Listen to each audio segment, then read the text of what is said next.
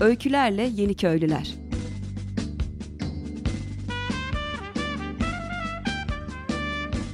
Türkiye'den ve dünyadan kırsala dönüşün öncüleri.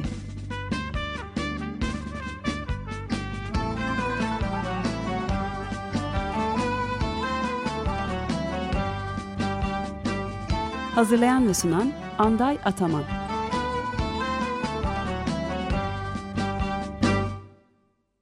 Merhaba Sayın Açık Radyo dinleyicileri.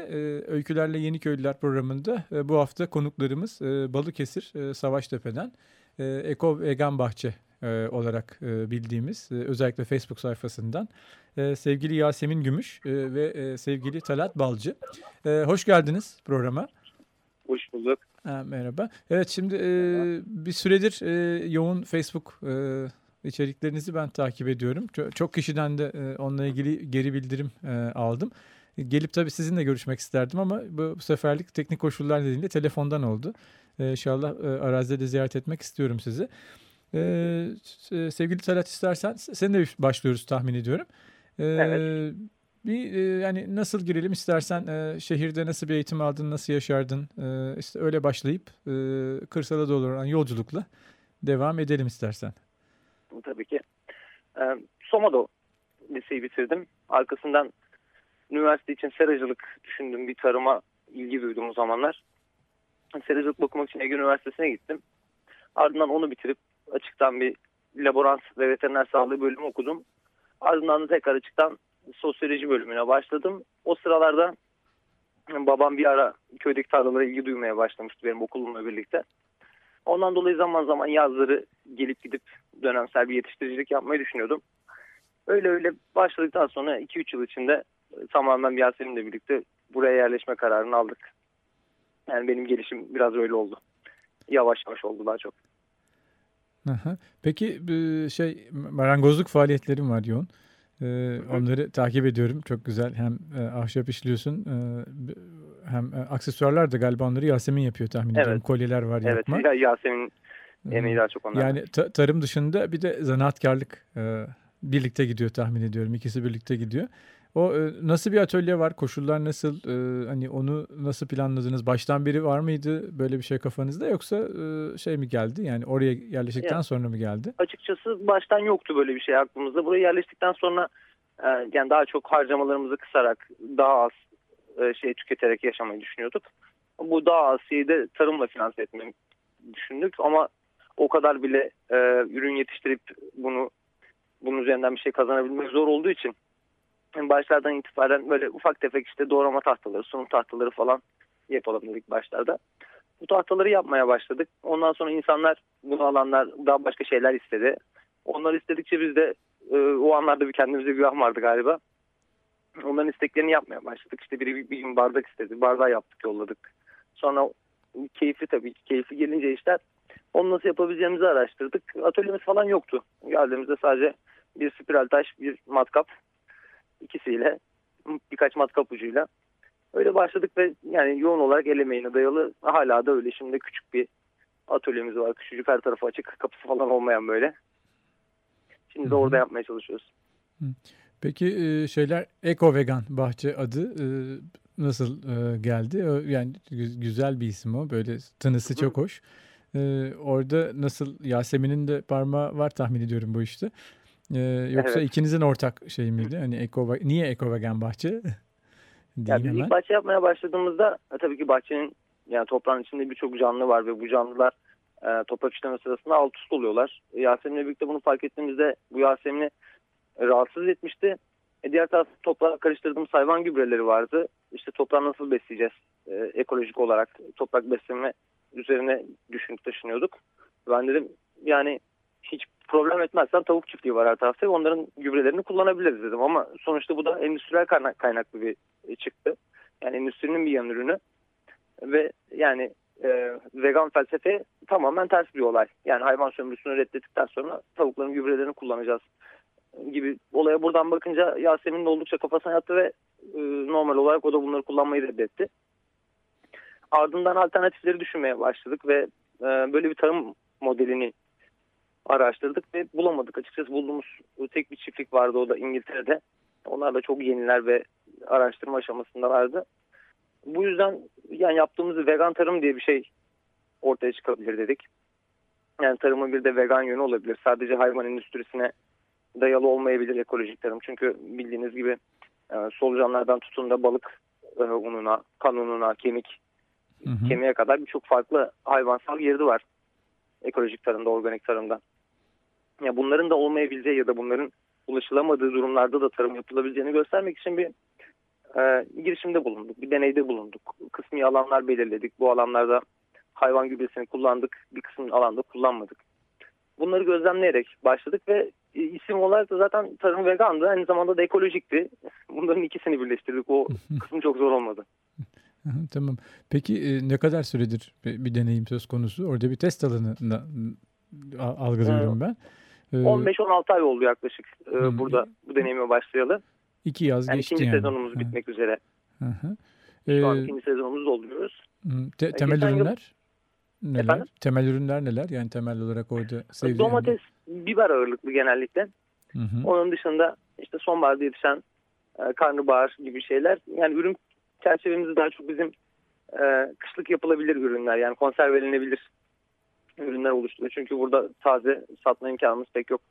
Coğrafi konumumuzdan dolayı yani hiçbir organik pazarı ya da bunların değer görebileceği bir yere ulaştıramadığımız için daha çok salça, turşu, sos olarak değerlendiriyoruz ve domates, biber eksende gidiyor daha çok.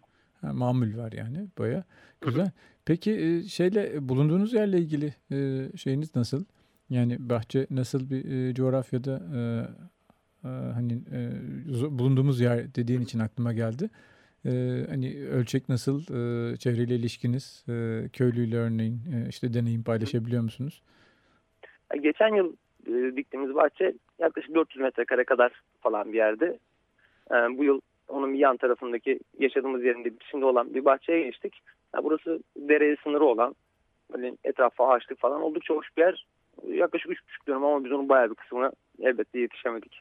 Yani gönüllü desteğine rağmen pek işlemek kolay olmuyor. Bir de ilaç vesaire kullanmayınca daha da çok emeğe dayalı oluyor. Çevre ise, bulunduğumuz köy ise oldukça yani Yeşilsar adı zaten, yeşillik bir yer. Bayağı suyu falan oldukça rahat olan, toprakları verimli bir bölge. Köylüyle iletişimimiz, zaten babam bu köylü olduğu için yani köylüklerin çok eski dayanan bağlar var ama pek canlandırılmış bağlar değil. Öyle çok fazla iletişimimiz olmuyor. Köyden de uzakta yaşadığımız için yaklaşık 3 kilometre falan köylü aramızda mesafe var. Bu yüzden pek diğer insanlarla karşılaşma fırsatı bulamıyoruz. Ancak tarla komşularımız, çevrede bulunanlarla. Barınağı nasıl hallettiniz? O köyün içinde değilsiniz o zaman. Yeni baştan yani köylülerin tarla veya bahçe tabir ettiği yerde baştan bir hayat kurdunuz, yanlış anlamadıysam. Evet. Yani bizim burada küçücük böyle bir tek oda bir evimiz vardı. Daha sonra bir de kamelya şeklinde yazları oturmak için üstü kapalı bir kısım vardı. Orayı dönüştürmüştük babamla. Yasemin'le birlikte buraya taşınacağımız zaman da ilk olarak orayı bir elden geçirdik. Etrafını, pencerelerini rüzgar almayacak konuma getirdik. Bir altıgenimiz var işte. Facebook sayfamızdan da bolca görüldüğü gibi. O altıgenin içinde yaşıyoruz. Kubbeli, küçük, 20 metrekare civarında bir yer. Bir kısmı mutfak, bir kısmı yatak odası, bir kısmı oturma odası gibi. Her köşesi farklı şekilde döşenmiş küçük bir yerimiz var ve bize şimdilik yetiyor. Oldukça sadeleşmiş bir hayat. Evet. Elektrik, su da muhtemelen herhalde şebeke ulaşımı olmadığını tahmin ediyorum orada. Ama burada bizim şansımızda şey var. Yanımızda köy kuyusu var. Köyün suyunun karşılandığı bir kuyu var. Ondan dolayı buraya elektrik çekilmiş ve o kuyudan daha çok şeyimizi karşılayabiliyoruz. Yani o kuyudan içme suyumuzu ve o kuyuya çekilmiş olan elektriği kullanarak elektriği idare ediyoruz. Yerleştiğimizde çok fazla bir altyapı yatırımı yapacak bütçemiz olmadığı için güneş enerjisi, güneş panelleri ya da rüzgar fırsatına erişemedik. Onu kuramadık. Fakat kendimiz şimdi biraz da atölye becerileri, sanayi becerileri kazanmaya başladıkça kendimiz bir rüzgar türbünü yapmaya çalışacağız. Onu projelendiriyoruz. Evet, çok güzel. Yani şebekeyle bağımızı kesmek gibi bir derdimiz var. Ama ahşap işlerinden dolayı, yani onların anlık tüketimlerinin değişebildiğinden dolayı bu biraz maliyetli oluyor. Gönüllülerden bahsetmiştin. Gönüllüleri hangi kanaldan alıyorsunuz daha çok?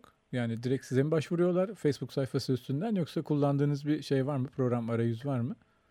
Hayır, statüyle falan kaydımız yok, Buğday Derneği'yle kaydımız yok. Genelde oradan insanlar bir yerlere gidiyorlar gönüllü olarak. Bizim Facebook sayfası üzerinden insanlar ulaşıyorlar. Onun dışında telefon numaramızı direkt bulabilenler oluyor. O şekilde onlar ekoharitadan da görenler oluyor. O şekilde bize ulaşıyorlar. O anki bizim programımıza göre, iş yükümüze göre, barınma imkanımıza göre gönüllülerle biz de bir konuşup onu ayarlayabiliyoruz.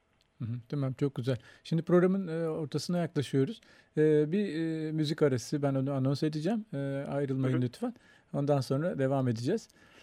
Tamam. Sevgili Açık Radyo dinleyicileri, şimdi Kolektif İstanbul'dan Kimse Bilmez şarkısıyla devam ediyoruz. Daha sonra Eko Egen Bahçe'yi oluşturan çift konuklarımızla söyleşiye devam edeceğiz.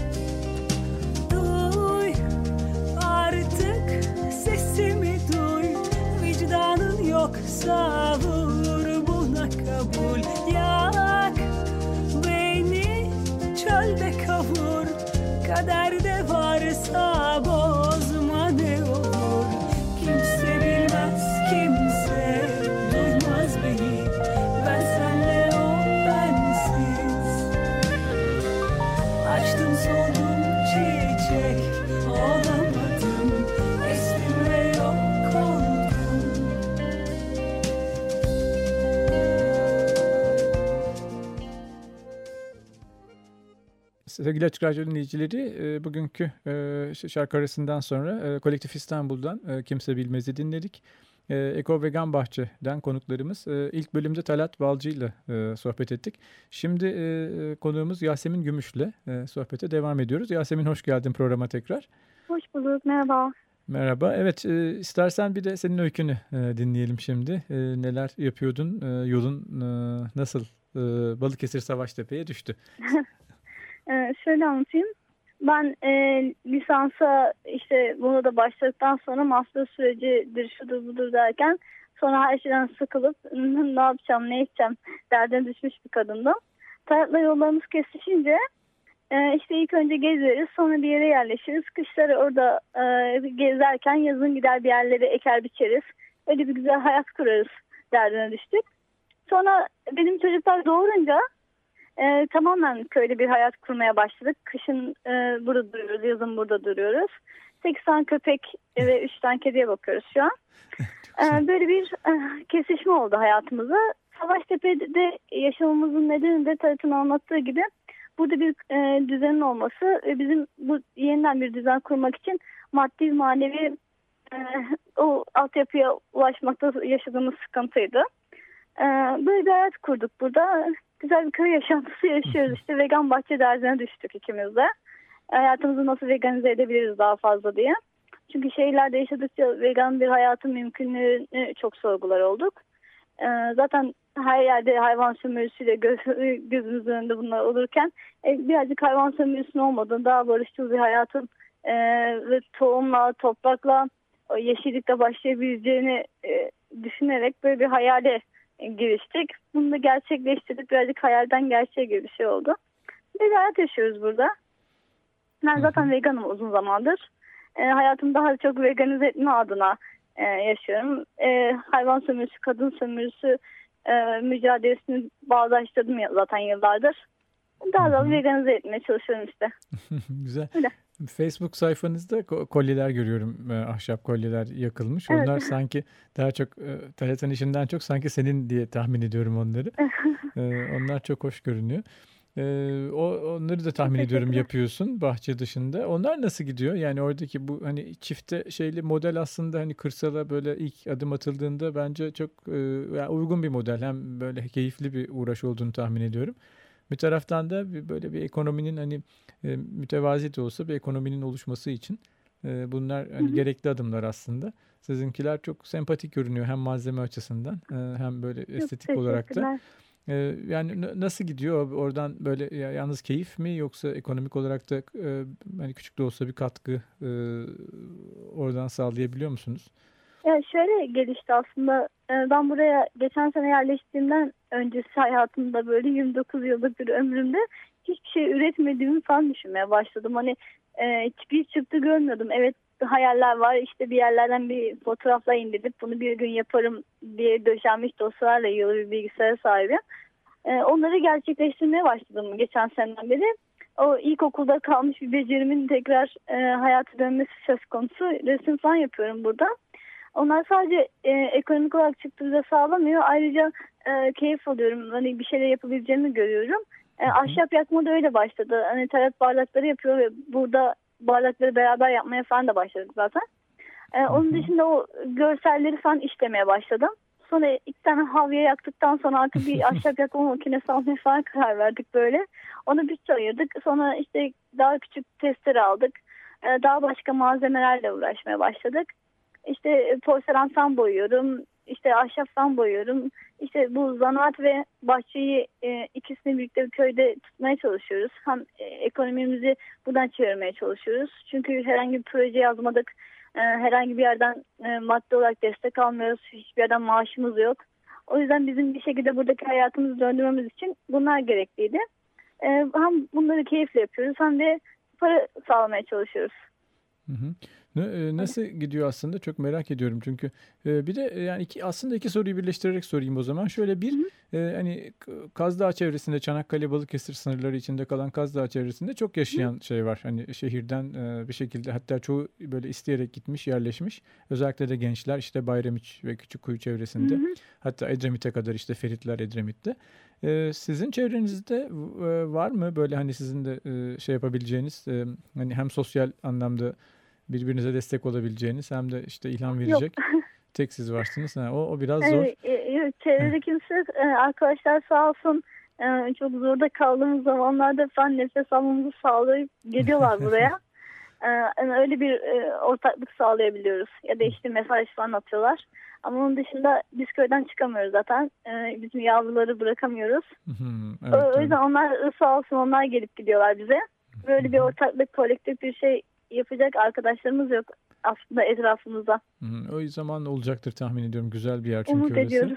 Evet, Bayramiç'te bayağı bir şey olmaya başladı. Böyle bir yoğunluk, bir trafik olmaya başladı Küçükkuyu'dan sonra. Orası çok güzel oldu.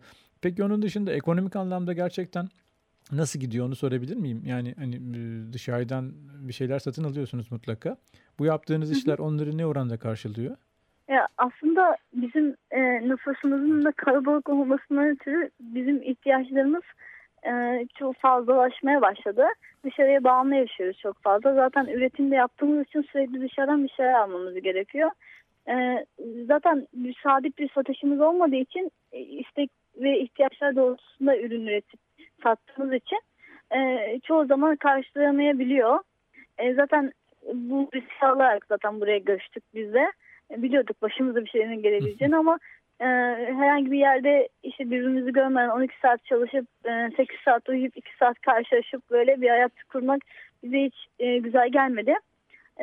İşte kafamızda bir çatının olmadığı böyle bir küçük fabrikamız oldu, minik bir atölyemiz var. Orada bir şey yaparak satmaya çalışıyoruz. Ekonomimizi öyle döndürmeye çalışıyoruz açıkçası. Sipariş geldikçe yapıyoruz. Ona göre zaten artık ihtiyaçlarımızı kıstık ya da harcayabileceğimiz kadar başka şeyler harcıyoruz. Öyle. Peki gıda anlamında ben dışarıya bağımladığınız ne durumda? Devam ediyor. Yani her ihtiyacımızı üretemiyoruz. Zaten 2 kişiyiz ve buna çok az zaman ayırmaya başladık bahçeye. Çünkü çok fazla emek isteyen bir süreç ve ben geçen sene dokundum ilk defa toprağa böyle bir ekip biçmeye. Çünkü geçen sene tohum ektikten sonra fidelerin başına ağlayan bir insanım. Talat bunlar çıkmayacak deyip ağlayıp her gün belli saatlerde bitkinin başına gidip büyümedi bunlar deyip ağlayan zorlayan bir tip olmuştum. Bu sene bayağı açtım yani büyüdüklerini ettiklerini görünce bayağı bir huzura erdim. Ama yetişemiyoruz. Amacımız ihtiyaçlarımızın çoğunu kendi topraklarımızda üretmek. Onun için de sanırım birazcık da benim deneyim kazanmam gerekiyor. Öyle seneye daha fazla, bir sonraki sene daha fazla üretebileceğiz kendi ihtiyaçlarımız için diye tahmin ediyorum. Hı hı. O çevrenizde destek alabileceğiniz şey var mı? Deneyimli köylü şey var mı? Tarım konusunda hani danışabileceğiniz? Açıkçası o kurumları ya ben köylüyü çok fazla tanımıyorum. Benim kadınlarla karşılaşmalarım falan çok oldu işte geçen seneden beri. Sürekli karşılaşmam benim otilyeci kullanmam üzerine oluyor. Buraya niye otilyeci yapmıyorsun, o kadar uğraşıyorsun, bu kadar çapayla uğraşılır mı, eder mi? Sürekli bunları söyleyen karşılaşmalarım oldu. O yüzden çok böyle toprakla ilgili konuşmalara girmiyorum. Geçen seneki deneyimden ötürü. Çünkü böyle bir daha kolay yolu öğretme çabasında olan insanlarla karşılaştım. Hı hı. O yüzden bilmiyorum açıkçası bu köylüyle geçen sene tanıştım zaten buraya geçen sene geldim gördüm. Daha çok taritim deneyimleri var köylüyle. O çatışmalar kaçınılmaz. Hani şehirden gelen kesinlikle. Tabii ki farklı oluyor. Kahvede zaten bitmez her yerde. Klasiktir oturulur ilaç olmadan olmuyor filan diye başlar ama bir şekilde de yani tabii ki o aşamalarda hani bir farklı tercihler var ama hani tohumun neyin ne zaman ekileceği hangi şeyin yatağın nasıl hazırlanacağı filan gibi konularda da aslında çoğu yerde Türkiye'de hani hala bir bilgiye ulaşmak mümkün. O da o ilişkiyi kurabilince o ilaç aşamasında belki farklılaşıp diğer aşamaları oralardan hızlıca öğrenmek de bazen çok avantaj oluyor yeni köylüler için. Benim avantajım Talat aslında. Talat'ın tarlaya dair çok fazla deneyim var. Ondan daha fazla öğrendim. Dibimdeki insanın bana fayda sağlaması benim gerçekten çok büyük alternatifim oldu. Yani güzel bir şey oldu benim için. Tamam. Yani içeride bilen birisi varsa sıkıntı yok. Peki evet. Son bir dakikamıza yaklaşıyoruz artık. Hı hı. Son 1,5 dakika. Yani son olarak Talat'ın veya senin söylemek istediğin bir şey varsa onunla kapatabiliriz. Hı hı. Tamam. Ben söylemek istediğim bir şeyler kaçıp gidiyor, bitiyor. Yani geleceği düşünmek için şimdiki zamanı ve daha önceki geçmiş zamanı zaten mahvetmiş hale geliyoruz. Daha güzel dünyaları kurmak için adım atmamız gerektiğini düşünüyorum ve biz o cesareti gösterdik gibi geliyor. Çocuklarımla çok mutlu bir hayat yaşadığımı düşünüyorum açıkçası burada. Bol patili bir hayat. Zorlukları var elbet ama güzel. Benim için böyle güzel bir vegan hayat yaşıyorum. Ben Talat'a da sorayım isterseniz söylemek istediği bir şey varsa diye. Tabii ki. Ya ben de kişinin deneyimlerinden çok kendine güvenmesi gerektiğini düşünüyorum. Çünkü deneyim kısa zamanda da kazanılabiliyor. İnsanın karşısına bol şey çıkınca. Diyeceklerim bunlar. Tamam. Peki çok teşekkür ederim. Programa konuk olduğunuz için ikinize de. Teşekkür ederiz. Görüşmek üzere. Esen kalın. Sevgili Açık Radyo dinleyicileri, bugünkü programda konuklarımız Balıkesir Savaştepe'den Eko Egen Bahçe adıyla tanıdığımız sevgili Yasemin Gümüş ve Talat Balcı'ydı. Onlarla söyleşimizle bu haftaki programı kapatıyoruz. Esen kalın. Öykülerle Yeni Köylüler.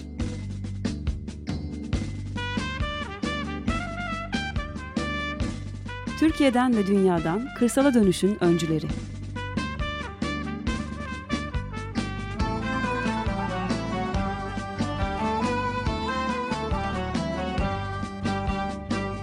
Hazırlayan ve sunan Anday Ataman.